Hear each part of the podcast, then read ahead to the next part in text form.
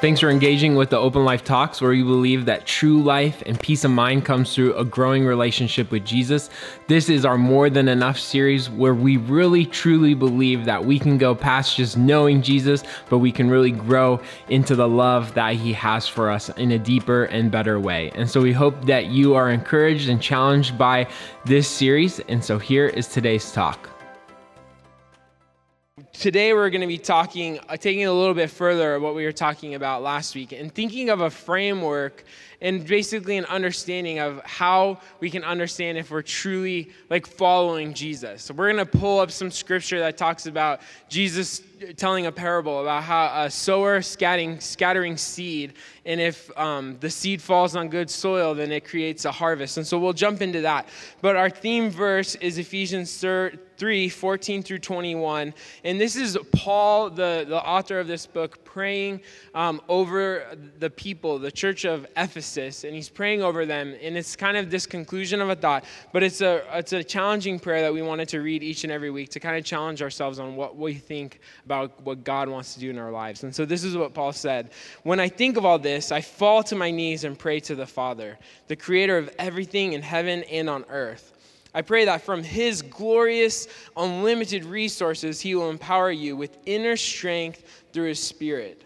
Then Christ will make His home in your heart as you trust in Him. Your roots will go down into God's love and keep you strong. And may you have the power to understand, as all God's people should, how wide, how long, how high, and how deep His love is.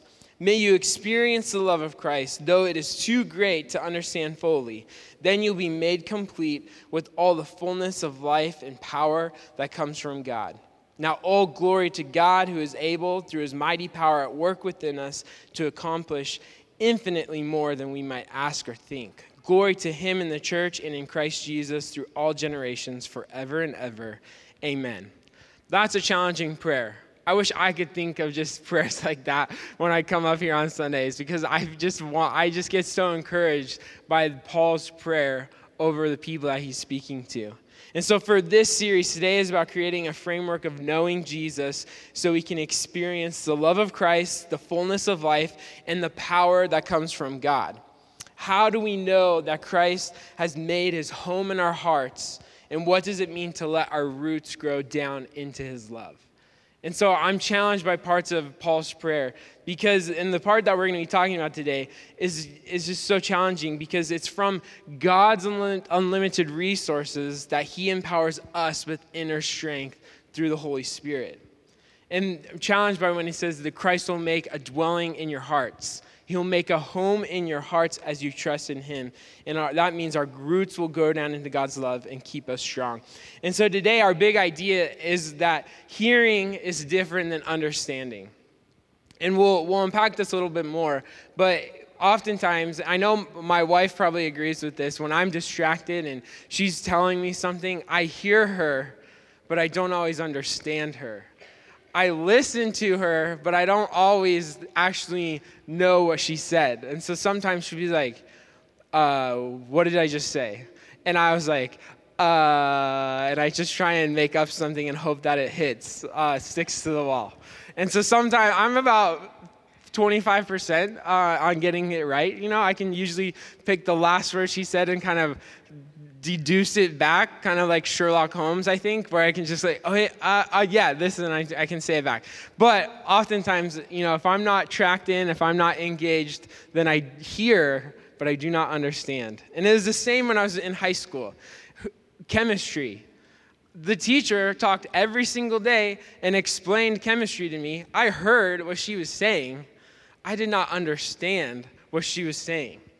I would go to her after class and it was just like, I really don't get this. Finally, uh, I think I perplexed her so much that she said, Well, here's some extra credit. Like, she knew I wasn't be able to make it in the class. And so she said, Here's extra credit you can do. And then I hit that extra credit I just did every single thing and I ended up getting like 113% in the class because I did so much extra credit because I knew that I was going to bomb the tests, not because of lack of trying, but because I just did not understand chemistry.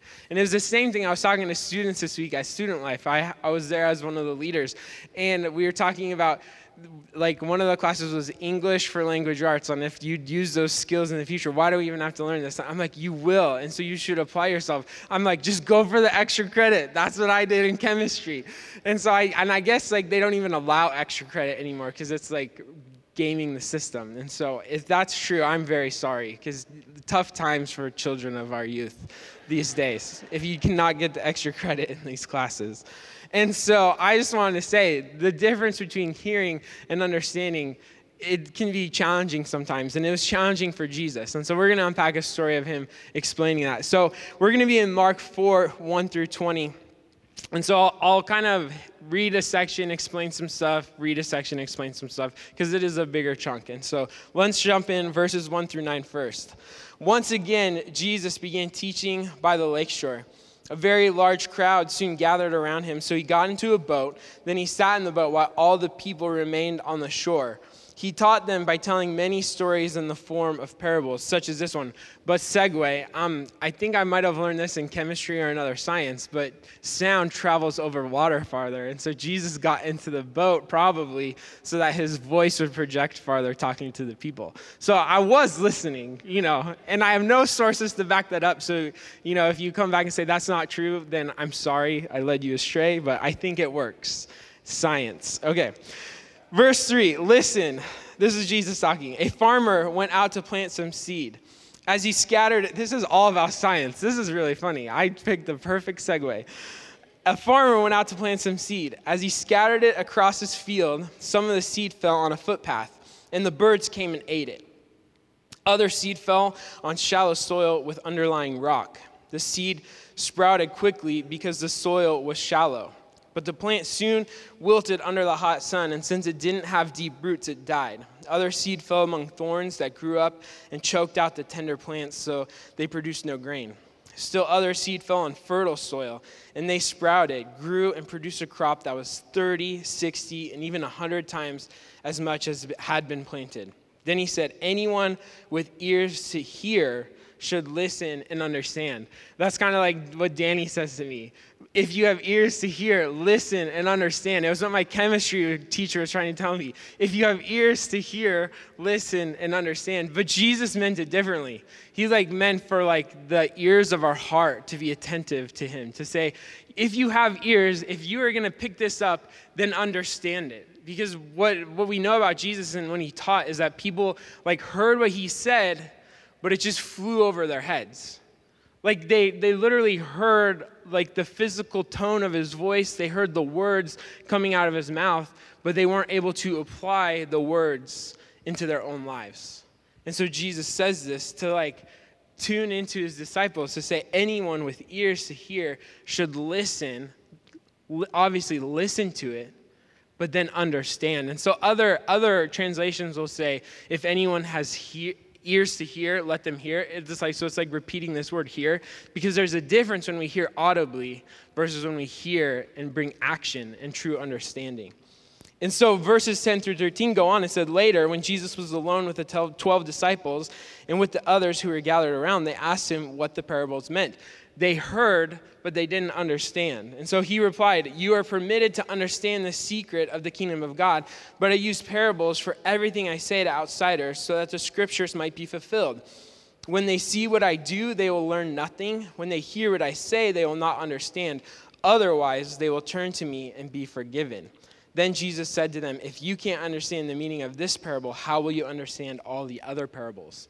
And so Jesus is explaining that I teach in parables because the people who are attentive and actually hear what I'm saying and are willing to change the way they think about their lives and the, the structures of their day, if you can think about the, what I'm teaching and apply it to your lives, then you'll truly understand.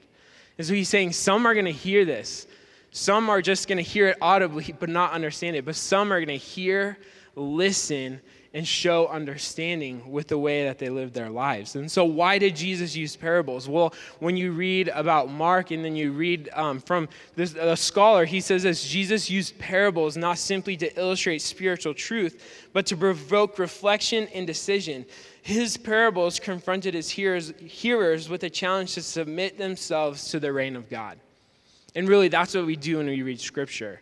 and we choose to when we choose to hear what scripture's saying and apply it to our lives is we are choosing to submit ourselves to the reign of god and so it goes on, Mark 4, 14 through 20. And so this is where we kind of get into Jesus' explanations of the four different types of soil.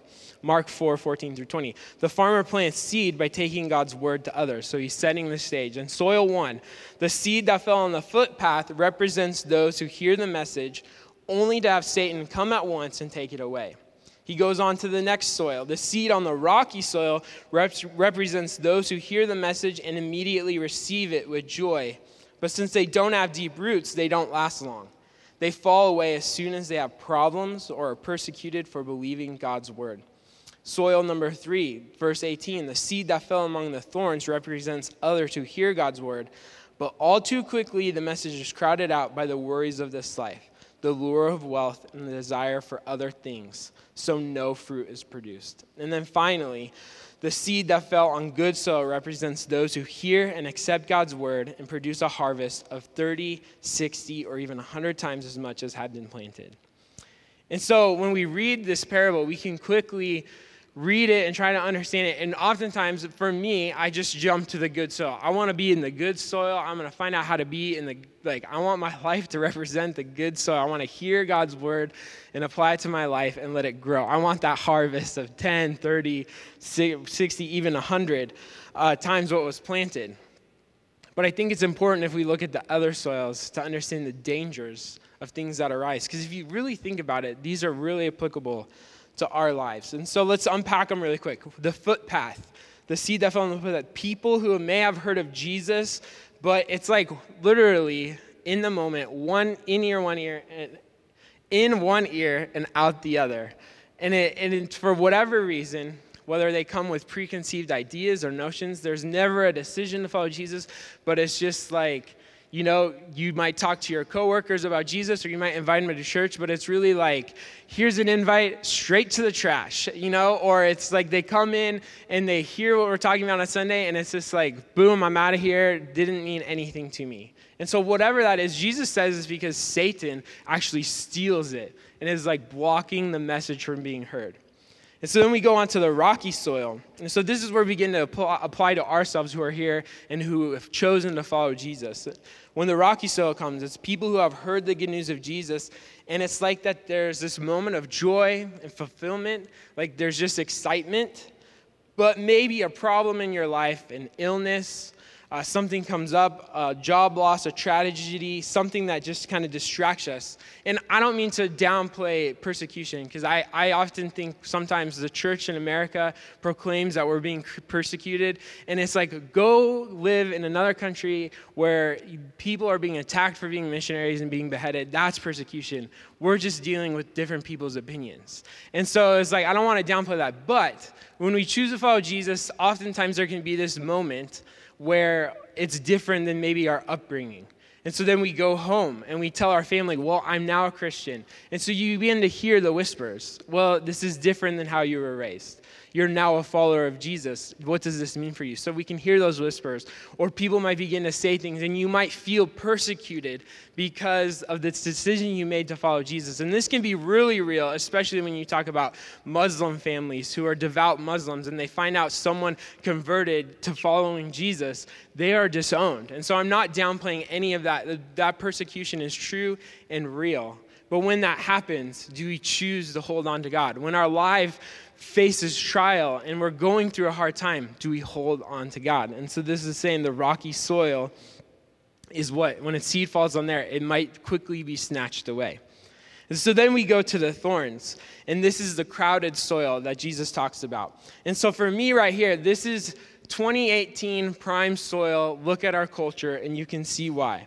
It's this type of soil that I like to call and Jesus soil because it's like I'm going to go run after my dream. I'm going to go run, get my house, get my job, have my kids, going to save for my retirement. I'm going to make and instill my plan. And then at the end of it, it's like, oh, and Jesus. Yeah, I want Jesus on there.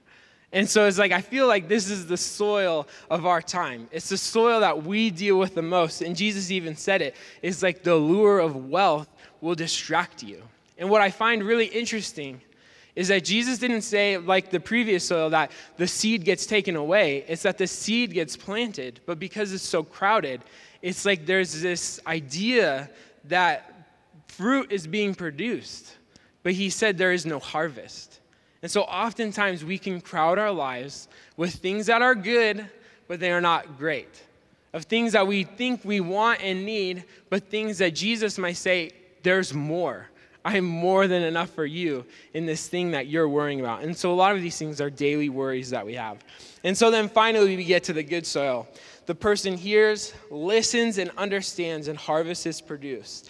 Maybe to understand the good soil, we need to understand the dangers of the footpath, of the problems of the rocks, and the crowdedness of the thorns. And so to be people that hear the word of God the gospel, the good news of Jesus, and actually understand it and begin to apply it with the way that we actually live our lives. That's what we want to be doing. And so, thought one today is that understanding takes endurance and focus. And so, I'm really hitting on the two types of soil of the rocky soil and the thorns because I feel like endurance and focus, when we're going through those times in our lives, is what we need to be actually understand and apply the good news to our lives. Once you've chosen to follow Jesus, it's time to decide if we are going to live with endurance even when our life butts up against trial.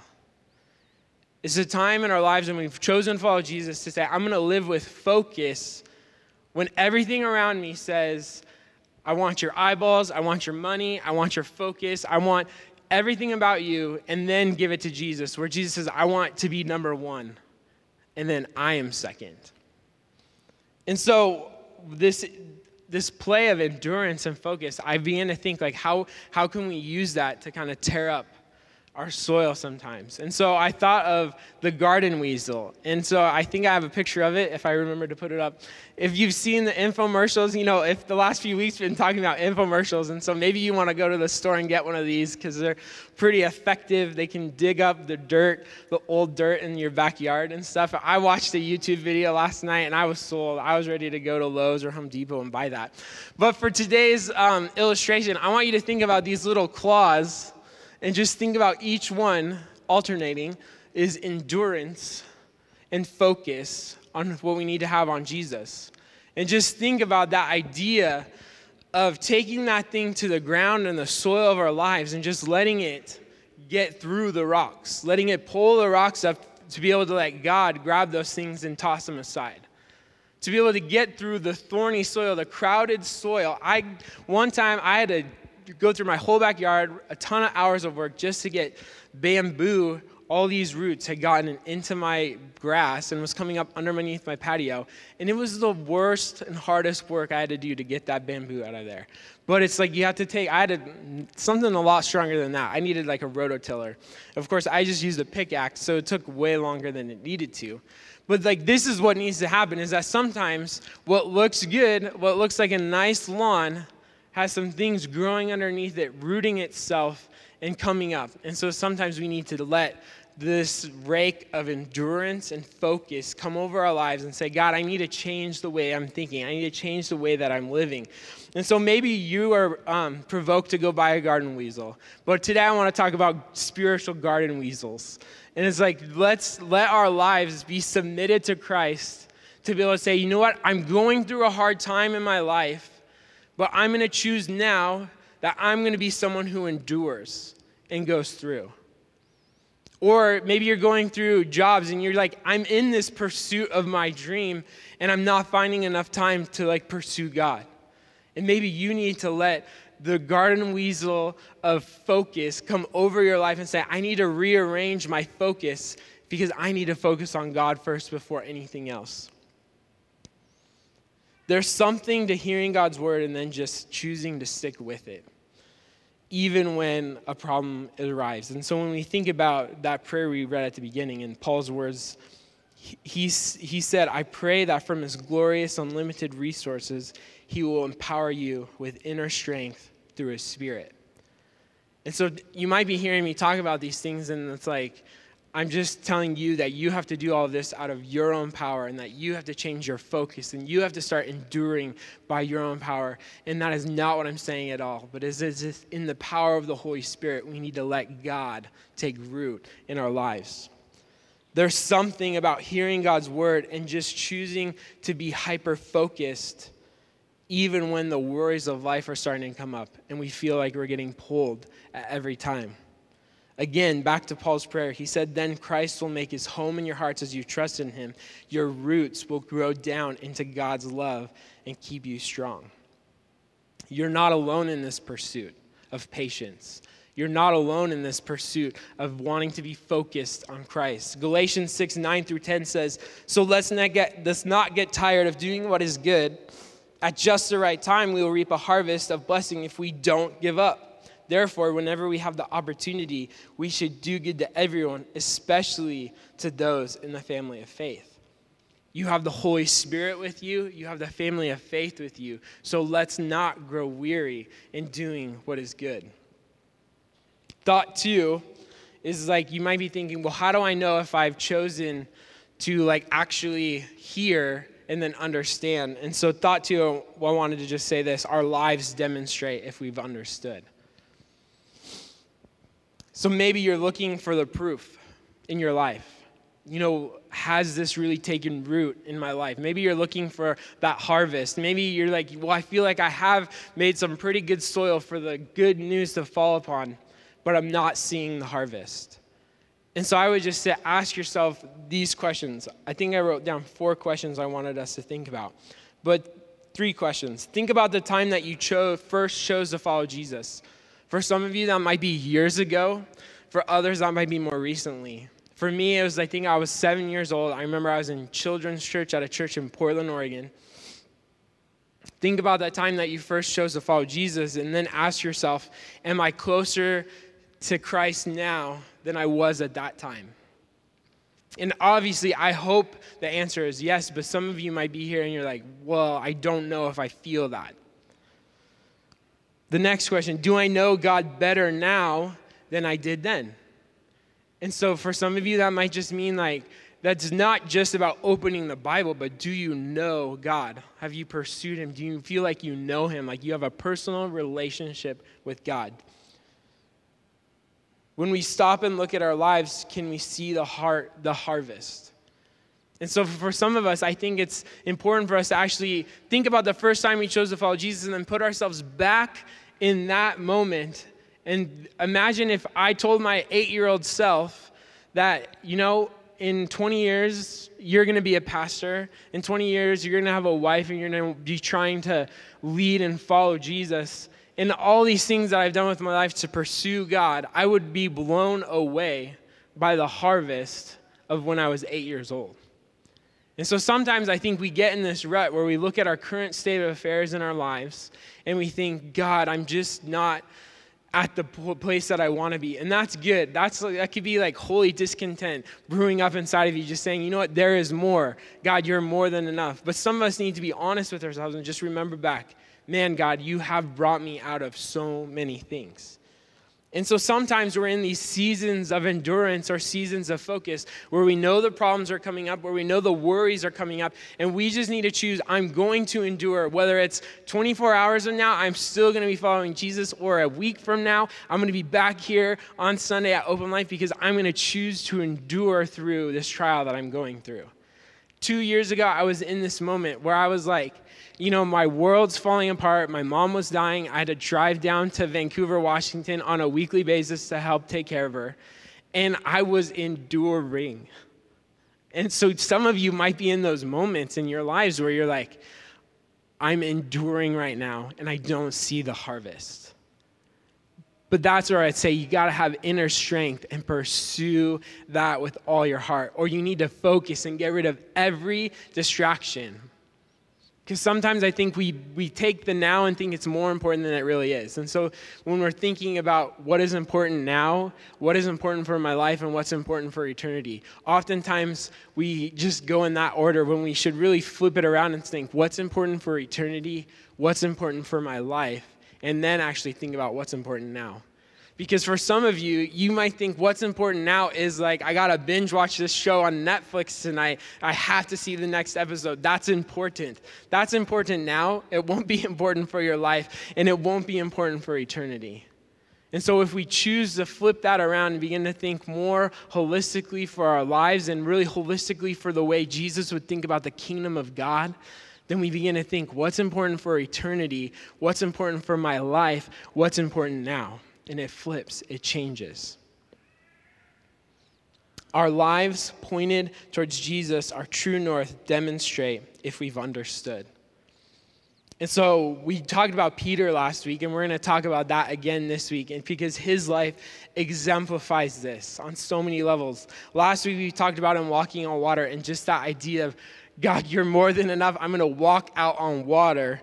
But today we're going to come back down to earth. And we're going to read this passage out of Mark 8, 27 through 29. And it's, so it's just four chapters later from what we just talked about, about him talking about the parable. And so this is what is going on. It's Jesus and his disciples left Galilee and went up to the villages near Caesarea Philippi. As they were walking along, he asked them, Who do people say I am? Well, they replied, Some say John the Baptist, some say Elijah, and others say you are one of the other prophets.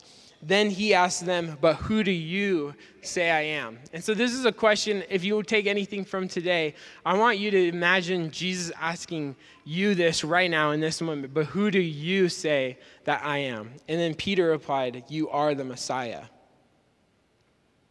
How can we know if we fully understood? Well, we look to our lives and then we see, and this is thought three, we see if we acknowledge Jesus. Do we acknowledge Jesus with the way that we live our lives? Do we recognize, do we confess who Jesus is by the way that we live and breathe and have our being?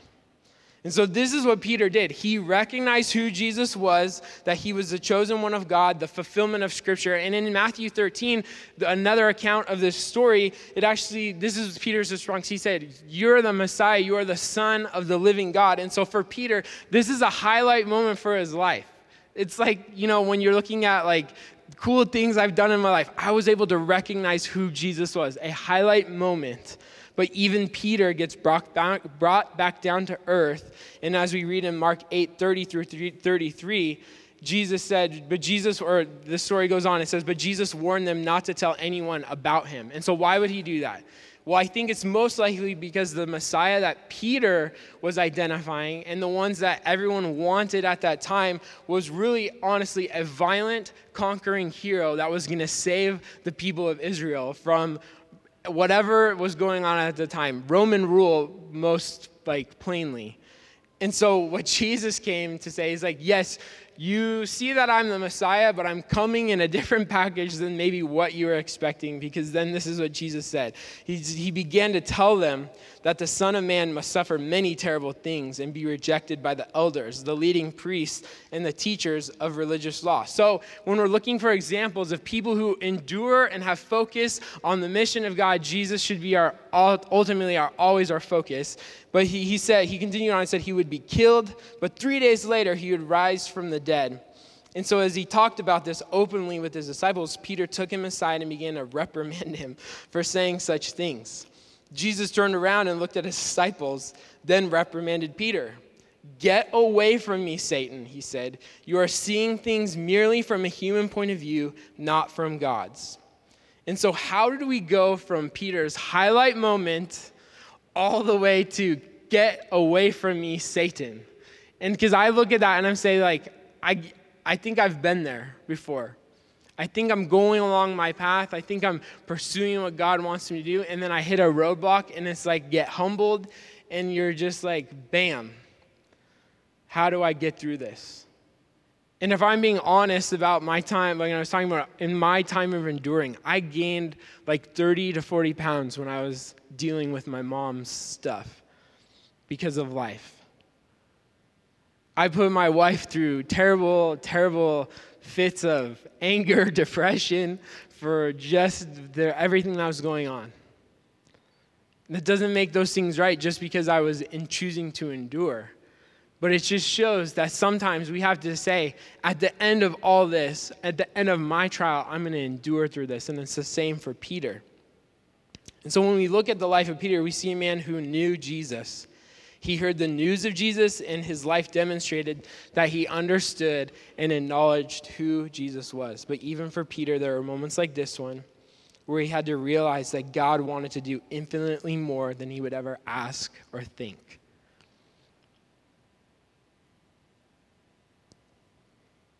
What we'll find out is that even Peter had these moments of highs and lows, and we didn't even get all to the like the major lows. What we'll talk about next week but just how vast and how wide and how deep God's love is for us. And so I'm hoping today that this is a setup, that this is a framework for how we can understand if we've chosen to actually hear and understand the relationship that we have with Christ. And that next week, you know, we're going to be just be overwhelmed by God's love as we move through this verse in Ephesians and begin to talk about that and unpack other verses that just talk about God's love for us, even in the midst of trial. And so I know my weaknesses. I'm like a systems guy. I'm like, I like to think about what's happening this week, next week, and in a year. And I like to make decisions now that'll help me in the year where Jesus would say, Don't worry about tomorrow. Tomorrow's going to worry about itself. And so I have to continually go against those things. And so I think some of you here are systems people. And then some of you are like the love people. Is like, I just want to know that God loves me. And so there was a decision. Do we do, do we just talk about God's love first and then not have a framework for it? Or do we talk about the framework? And then we talk about God's love. And so we this isn't right or wrong. It's to say that we are different people, and that's why it's important to be here more than just once a month because you get a little flavor of how it all fits together and why we should all be in Scripture finding, hey, I remember reading something about in a totally different part of Scripture, and I see how it's coming together. And so I just want to challenge you guys to be here next week because our action point today is that we would root ourselves in God's love. Root yourself in God's love.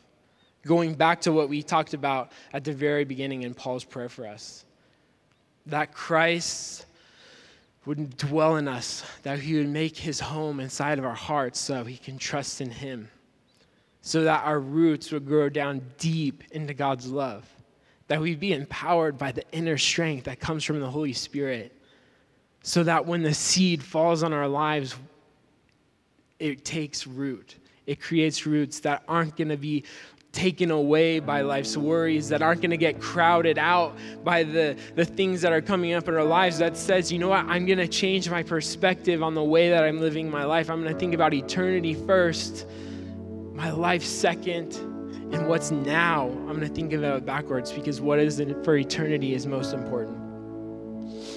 And so Jesus continued on in Mark 8 34. And so it's like, hard of me when I got to this. I'm like, maybe I should have just started with this. But he's, after this moment where he rebukes Peter, it says this, and then calling the crowd to join, calling the crowd to join his disciples, he said, If any of you wants to be my follower, you must give up your own way, take up your cross, and follow me. If you try to hang on to your life, you will lose it. But if you give up your life for my sake and for the sake of the good news, you will save it. And what do you benefit if you gain the whole world but lose your own soul? Is anything worth more than your soul? If anyone is ashamed of me and my message in these adulterous and sinful days, the Son of Man will be ashamed of that person when he returns in the glory of his Father with the holy angels. And so, a lot of the things we've already been talking about, about the crowdedness of our worries, about enduring through our trials that we're going through in our lives. And so, the reason we wanted to just root ourselves in God's love as an action point is because I think some of us just need to decide tomorrow, I'm going to be following Jesus. Some of us need to decide that in a week, I'm going to be following Jesus. Some of us need to just even think a year from now, not to get distracted about uh, worries that are going to happen a year from now, but some of us just need to say, you know what? On whatever date it is going to be next year on this similar Sunday, I'm going to be back here at Open Life worshiping God. And that's not to say that you're not going to sin. It doesn't mean you're going to be perfect, but it means that I'm going to endure and I'm going to be back and I'm always going to run back to Jesus because his love is enduring for me.